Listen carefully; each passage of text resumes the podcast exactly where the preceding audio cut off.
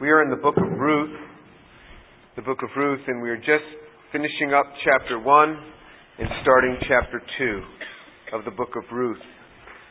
So if you can find Deuteronomy, which is the fifth book of the Bible, then right after that is Joshua, and then Judges, and then a little book, Ruth. And if you've hit 1 Samuel, you've gone too far. It's just before 1 Samuel. Okay, so in Ruth chapter 1, reading from verse 22. And Naomi returned with uh, and Naomi returned and with her Ruth the Moabitess, her daughter-in-law, who returned from the land of Moab. And they came to Bethlehem at the beginning of the barley harvest. Now Naomi had a kinsman of her husband, a man of great wealth, of the family of Elimelech whose name was Boaz. And Ruth the Moabitess said to Naomi, Please let me go to the field and glean among the ears of grain after one in whose sight I may find favor. And she said to her, Go, my daughter. So she departed and went and gleaned in the field after the reapers. And she happened to come to the portion, the field belonging to Boaz, who was of the family of Elimelech. Okay, so remember there were, there were three widows Naomi, Ruth, and Orpah. Orpah has gone back to her own family at the request of Naomi. Naomi had asked Ruth to go back, but Ruth said, No, I'm going to stay with you. And so they come to, uh, they come back into the land of Israel, and they go back specifically to the Bethlehem area, which is the region where um, Naomi had originally come from. And it says that Naomi returned with Ruth the Moabitess, her daughter in law. So it was really Naomi who was returning, and Ruth had never been there before. And this was at the beginning of the barley harvest. So that the, they were just beginning to harvest the barley at this time. And remember, there had been a famine in the land previous to this. And so now there had been a period of time where they were able to replant, and the barley was now being harvested. And it says in verse 2, we're introduced initially now to Boaz. And it says of Boaz, he was related to Naomi's uh, husband, her husband who had died. He, her husband's name was Elimelech, and Boaz was a man not of just wealth. It says that Boaz was a man of great wealth. There's a difference. So he was a man of great wealth. So he had tremendous means. He wasn't just a very well off man, he was a, a man that was greatly well off. And he was of Ruth's husband's family. And his name is, is Boaz.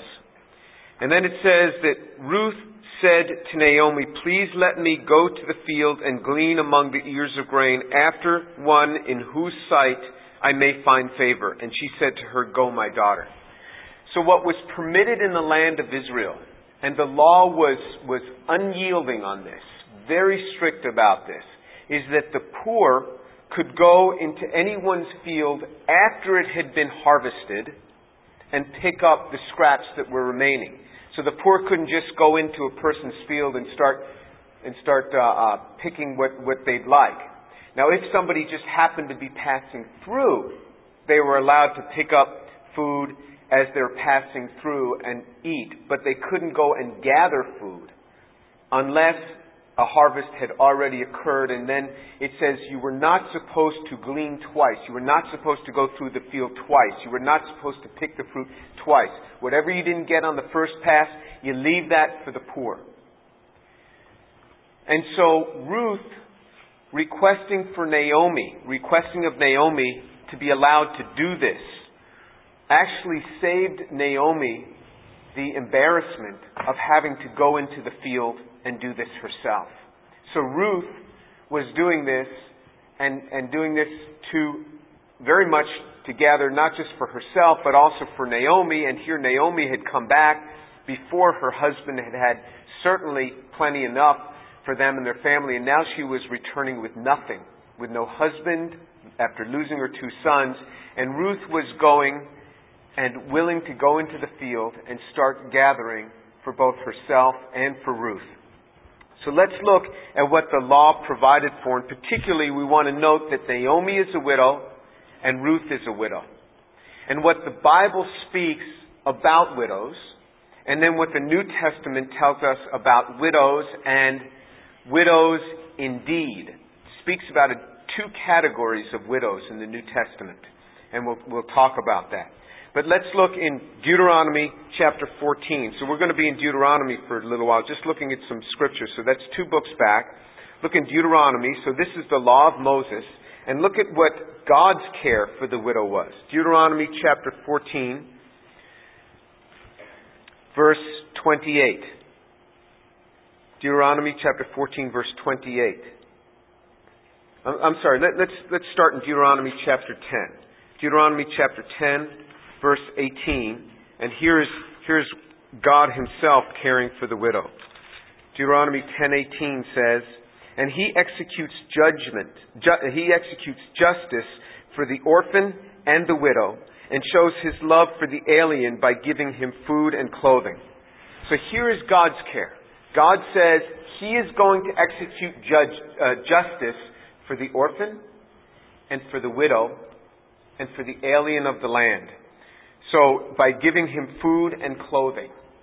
And this is something that we need to remember. An orphan, a widow, and those who are aliens in our land, how we're to treat them with special care because God Himself looks out for them.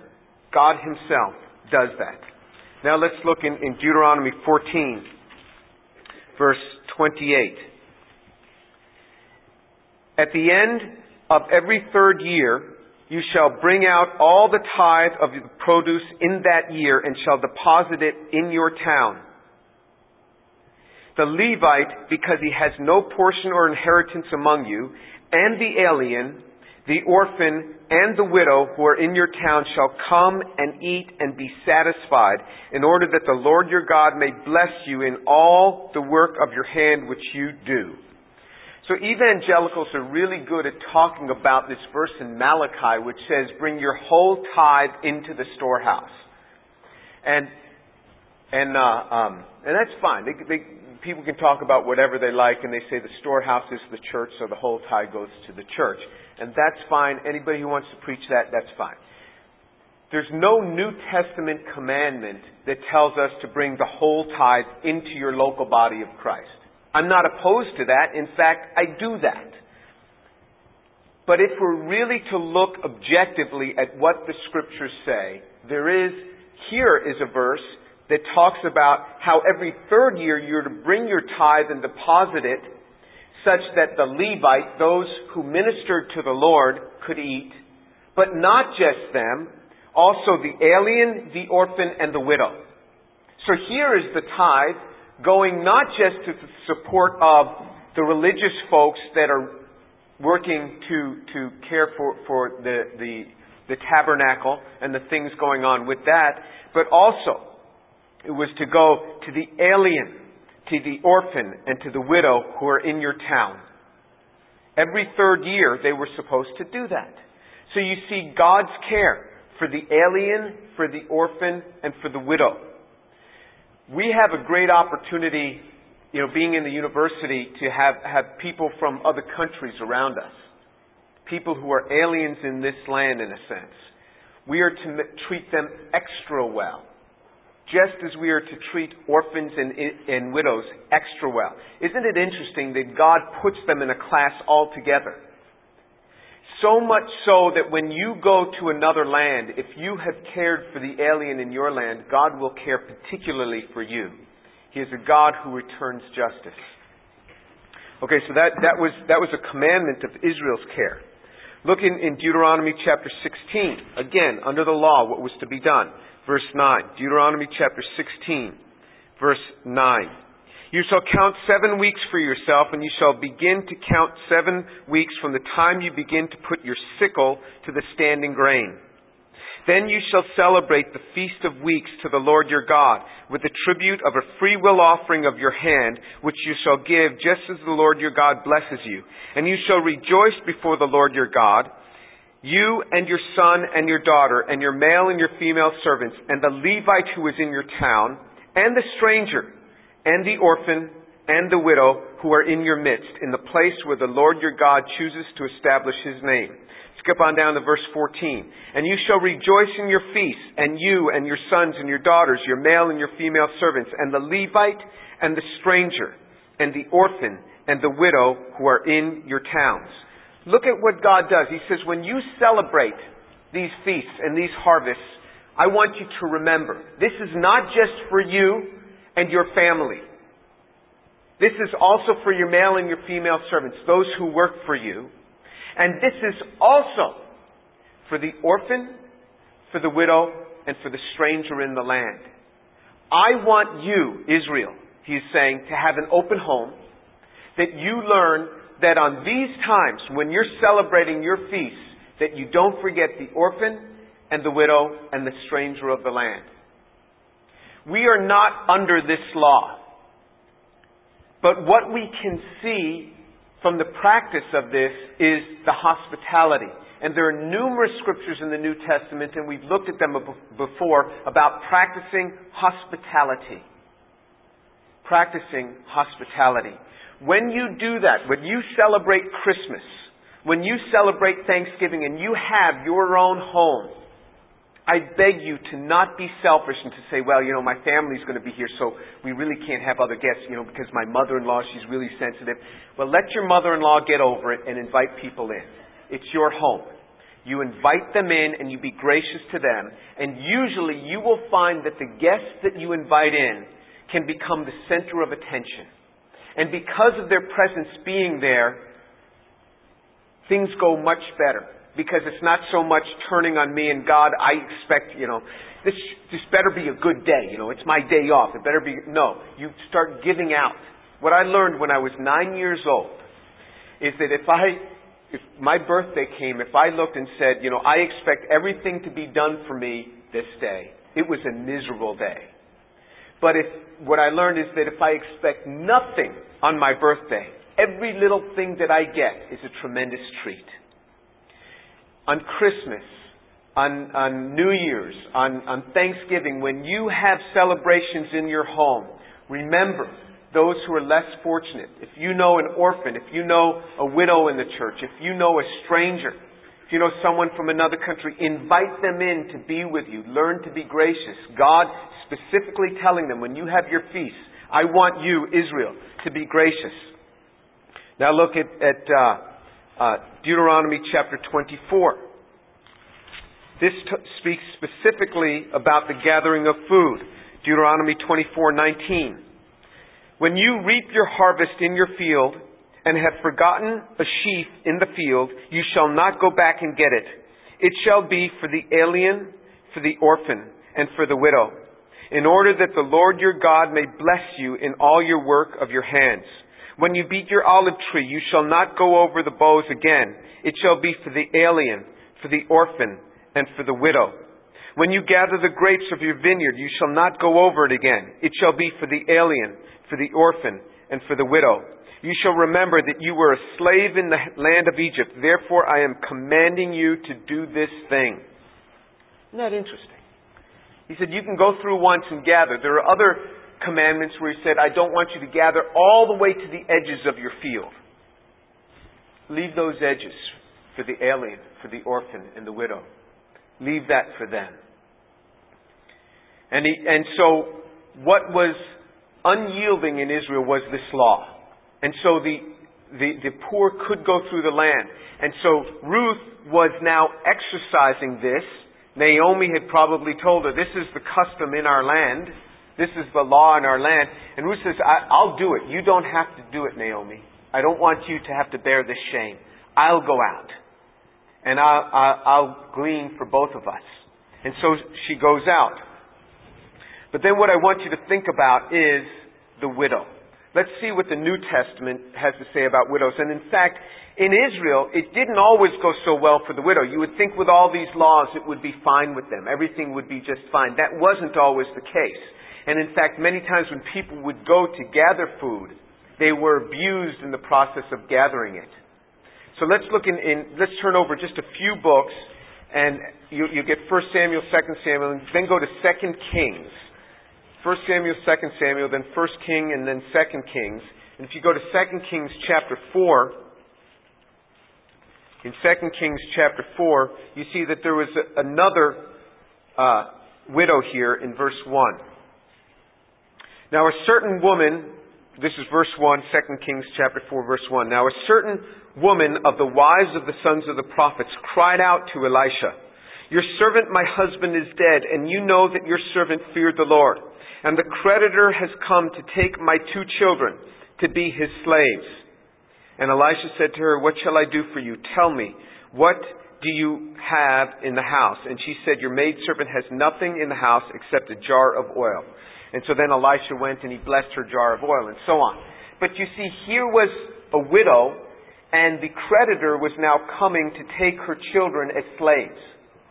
So even with the law of protection in Israel, You'd think, oh, everything goes well. No, I mean, it's just like any other society. You have laws, but the laws don't really always protect everybody in every situation. So even a widow, for widows, it was a precarious situation in Israel.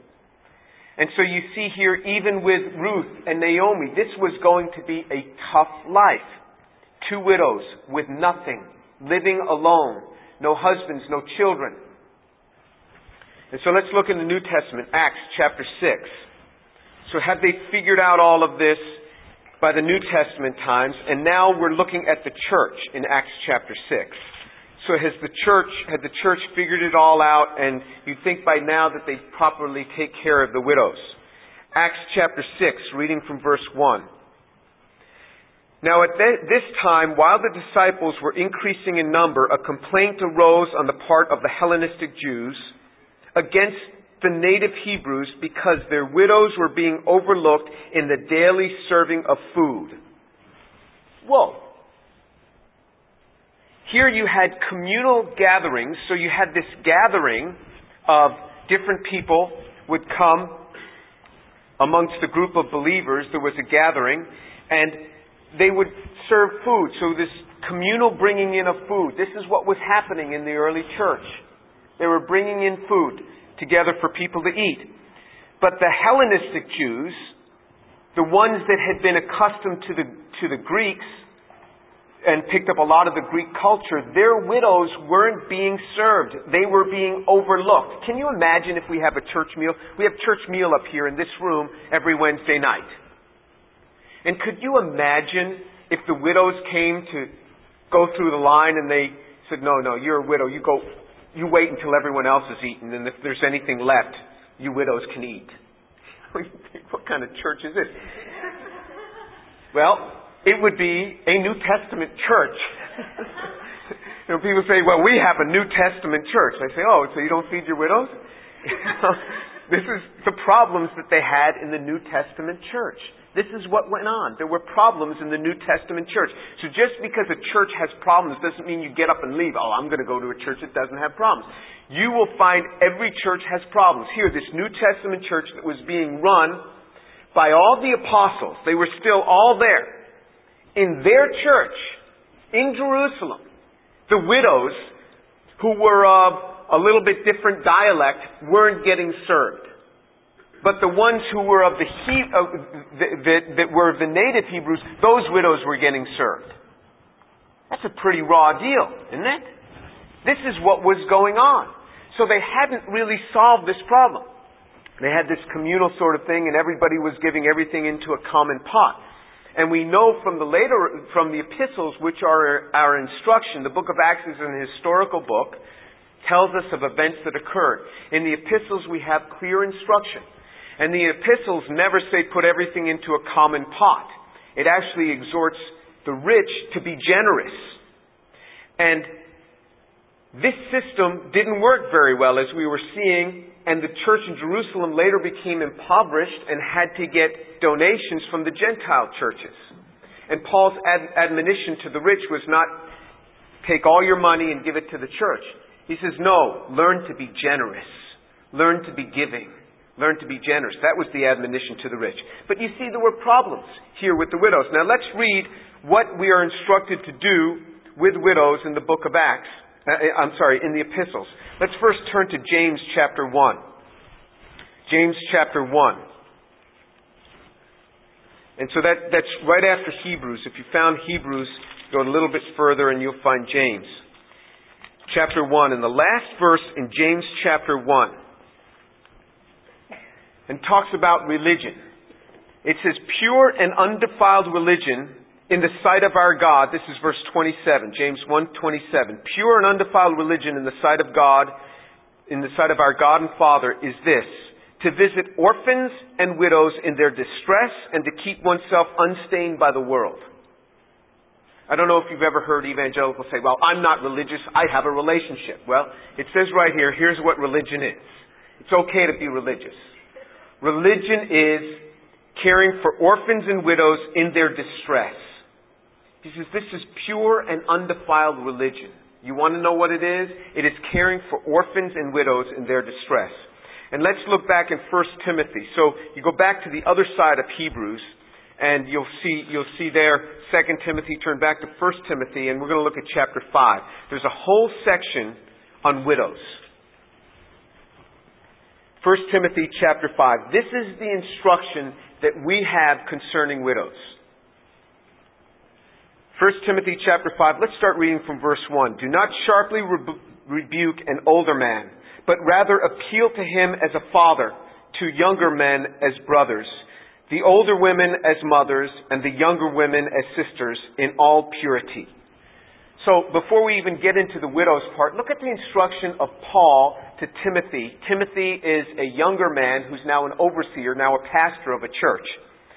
He says, don't sharply rebuke an older man. So even though the older man may be wrong, just remember you are younger than him. You don't go sharply rebuking him. Why? Because he's older than you.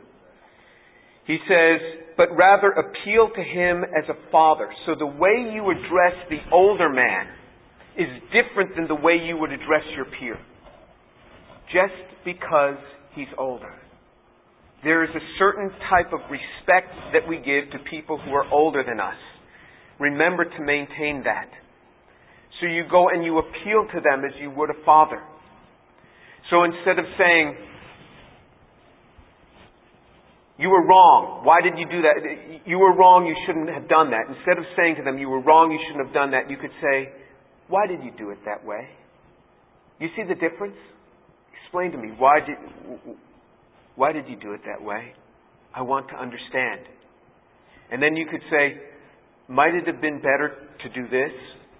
You see the difference? Rather than saying, you were wrong, you shouldn't have done that. There's a different way of approaching it just because he's older. And it says, I want you to, uh, to younger men as brothers in the way you deal with them. Even though they're younger than you, I want you to appeal to them as brothers, to older women as mothers, and younger women as sisters in all purity. Look what he says to younger women as sisters. What do you do with your sister? You care for her. Your sister you protect. Your sister you don't lust after. Even the thought of that is disgusting. He says you treat them as a sister in all purity. When you're dealing with younger women, you treat them as sisters in all purity.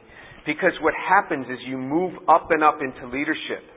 Young women will look at you like, wow, you know so much. You're really great. And you start feeling yeah, I am. And, and, and, and, and they start, they start looking to you with this great sort of appreciation. And you think, wow, these people really appreciate me. This is really nice. And what happens in the heart of a man is something that's really quite gross. Is they start feeling like there's something quite tremendous when they're really not. Whatever anointing they've had is from the Lord and not from themselves. And he says, you just remember, young man, as God brings you up, when you're dealing with young women, you look at them as if they are your sister. You have a care and protection for them, and you treat them with all purity. He's saying, watch out. Watch out. You treat them with all purity. Verse 3 Honor widows who are widows indeed. So this is interesting. He's setting apart two categories of widows. There are widows and widows indeed, or widows in real need, some translations say. Verse 4 But if any widow has children or grandchildren, they must first learn to practice piety in regard to their own family, and to make some return to their parents, for this is acceptable in the sight of God. Now she who is a widow indeed, and who has been left alone, has fixed her hope on God and continues entreaties and prayers night and day. But she who gives herself to wanton pleasure is dead even while she lives. Prescribe these things as well so that they may be above reproach. But if anyone does not provide for his own, and especially for those of his household, he is denied the faith and is worse than an unbeliever. A widow is to be put on the list only if she is not less than 60 years old, having been the wife of one man having a reputation for good works, and if she has brought up children, if she has shown hospitality to strangers, if she has washed the saints' feet, if she has assisted those in distress, if she has devoted herself to every good work, but refuse to put uh, uh, refuse to put younger widows on the list, for when they feel sensual desires and disregard for Christ, they want to get married. Thus they incurred common, uh, condemnation because they have set aside their previous pledge or faith. At the same time, they should also learn, at the same time, they also learn to be idle as they go around from house to house, and not merely idle, but also gossips and busybodies, talking about things not proper to mention. Therefore, I want younger widows to get married, bear children, keep house, and give the enemy no occasion for reproach. For some have already turned aside to follow Satan. And if any woman who is a believer has dependent widows, she must assist them, and the church must not be burdened, so that they may assist those, so that it, meaning the church, may assist those who are widows indeed. Okay, so what does all this mean? I'll tell you, this guy wasn't very politically correct. Getting a lot of trouble saying that in the church today. But this is what the scriptures say. So, there are two categories of widows. It says in verse 4, if a widow has children or grandchildren, they must take care of her. So if a widow, who should take care of and financially support a widow? Well, number one, if they have children or grandchildren, let them support their mother or their grandmother. This is what they are supposed to do. They are not to be a financial burden on the church. Children are supposed to take care of their widow, their, their widow mother or their widow grandmother. That is their job. He says in verse 8, if, if uh, anyone does not, prescri- uh, does not provide for his own and especially those of his household, he has denied the faith and is worse than an unbeliever. Pretty strong words. Okay, and, and then in verse 5, now he, now, now she who is a widow indeed and has been left alone. Now here's a widow indeed. Here's the characteristics. She fixes her hope on God, continues in entreaties and prayers day and night. These are the characteristics of a person who is to be put on the list. And this list is going to mean where the church supports them. They have to, first of all, have had no children to support them. It says that she, she's going to have to be a godly woman, not just any widow that walks in the door. Going to have to have been a godly woman and prays all the time. But if she gives herself to wanton pleasure, he says she, she's dead even as she lives. Verse 9, a widow who is put on the list, it can be put on the list only if she's no less than 60 years old.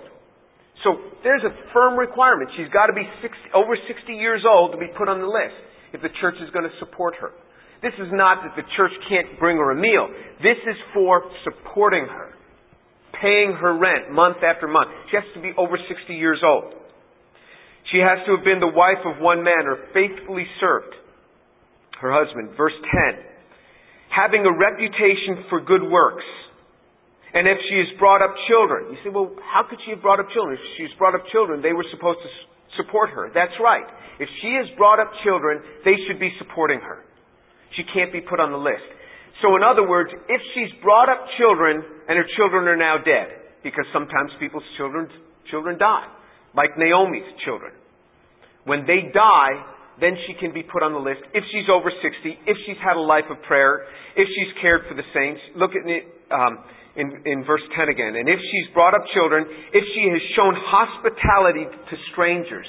You see what I was talking about? The hospitality to strangers is not just an Old Testament thing. Women, if you don't show hospitality to strangers, if you're in need as an old woman, the church doesn't need to meet that need. Because the church says, it says specifically, you need to have shown hospitality to strangers. God cares a lot about that. So that when things are going well, when you have Christmas, when you have Thanksgiving, you invite people in who may not have a place to go, and God will remember that. These are very clear and firm words. These are, this is what Paul is saying. He says, if she has washed the saints' feet. In other words, if she herself had learned how to take care of other people during her lifetime and used her good times to take care of other people, only then can she be put on the list. If she has assisted those in distress and has devoted herself to every good work. I mean, these are pretty strict requirements, right? I mean, there's no messing around here with Paul. You want to correct him? This is what he says. He says, but refuse to put younger widows on the list. When they feel sensual desires and disregard for Christ, they want to get married, thus incurring condemnation because they have put aside their previous pledge. And that word pledge, if you look in the margin, it says literally it means their, their oath. So in other words, if a person puts aside their faith in Christ, to say, hey, you know, I, I, that guy's kind of handsome. I think I'll marry him. Here I'm all alone, and I think I'll just marry him. You put aside that former pledge. That is a terrible thing. You follow Christ and Him first. And, he, and then he gives characteristics of what happens to those folks. He says, so let them just get married. Now in verse 16, if any woman who is a believer has dependent widows, in other words, if you're taking care of widows in your home, she must assist those, she must assist them, and the church must not be burdened, so that they may assist those who are wid- widows indeed. Don't burden the church with p- widows that are less than 60. Don't burden the church with widows that haven't had a life serving tremendously, serving other people. You can go ahead. Their children should take care of them. And first of all, don't burden the church with any widow who has children. Let the children start practicing piety. You see, it's very small group of people who the church is supposed to fundamentally support in total. You see what I mean? The scriptures tell us in 2 Thessalonians, if a man doesn't work, let him not eat. Not to say that you can't help out a family in need, but if somebody is unwilling to work, they are not to eat. If that doesn't sound very Christian to you, you don't understand Christian teaching. Christian teaching isn't giving to everybody in need. If they can work, let them work. If they can marry, let them marry. Don't burden the church. Something for me that I take from this verse, and it's not written explicitly here, so I don't put that upon you. But for me, I'll give you an example is that I don't mind at all helping out young people that are going on mission trips. I don't mind helping them out at all. But I am amazed at Christian fathers who will fly their Christian children to Aspen to go a week skiing over Christmas, spending who knows how many thousands of dollars to fly to Aspen to ski and everything. And now the kid wants to go on a mission trip and they're like, go raise your support. Well, rich dad, how about paying for them and leaving the church alone? Do you see what I mean? Care for your own. You've got the money, pay it. When my kids went on these short-term mission trips, I said, you're not going to go writing these letters and asking for money. I will pay it. And it's not because I got thousands of dollars falling out of my pocket, but I can afford to pay the thousand dollars to send them to China on, on a mission trip. I can do that. So I do that because I don't want them to be a burden on the body of Christ. Let the body of Christ support those who don't have it. Do you see what I mean? I'm not going to offer up to the Lord that which costs me nothing. It says, don't be a burden on the church. And it talks about, specifically in this context, the care for widows. We are to care for other people so that that, that day when, you, you know, when I would hear that Hi and Chris would, would take Mrs. Harrison out, you know, they invite Mrs. Harrison out on dates. They, you know, they'll call her up at 10:30 at night saying, you know, we're going to take you out for dessert, and they pick her up at 11 o'clock and take her out for dessert. I think this is tremendous. I mean, Hi and Chris didn't know, they had no idea the blessing that awaits them in heaven. And when they are old, the care that people are going to take care of them. The way they care for this widow. Not that Mrs. Harrison should be put on the list because she has children in town that will take care of her.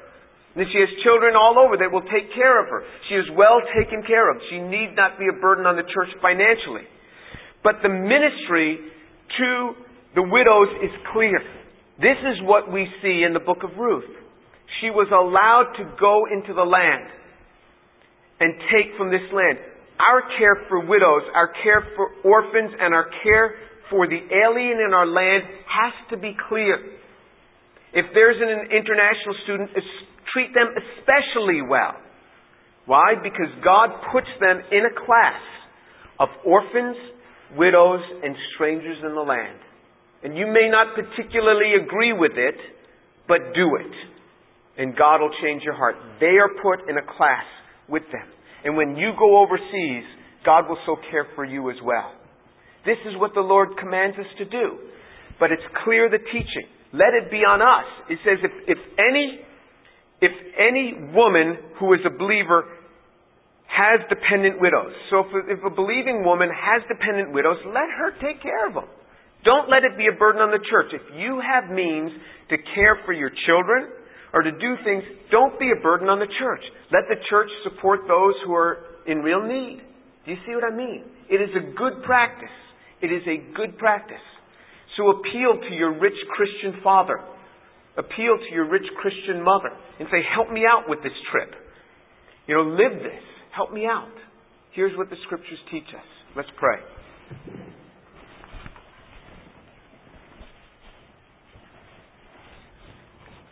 Father, thank you so much for your word, for the clarity of it, for how specific your word really is for our lives, and how you want to conform us to your image. Father, I pray that you take this word and you just drive it right home into these young people's lives. Take this word and drive it home into their lives, I pray. Father, I pray the power of God would be poured out so that they would look at your word and act upon it. Father, that you would teach them to be generous and specifically look for the orphan, for the widow, and for the stranger in the land. For some have entertained strangers and not even known that they were entertaining angels. Father, I pray for your grace to be upon these young people, that you turn them to be more Christ like. Father, let them practice pure and undefiled religion, visiting orphans and widows in their distress. And Father, I pray that you keep them unstained by this world. And I commit them to you in the name of Jesus. Amen.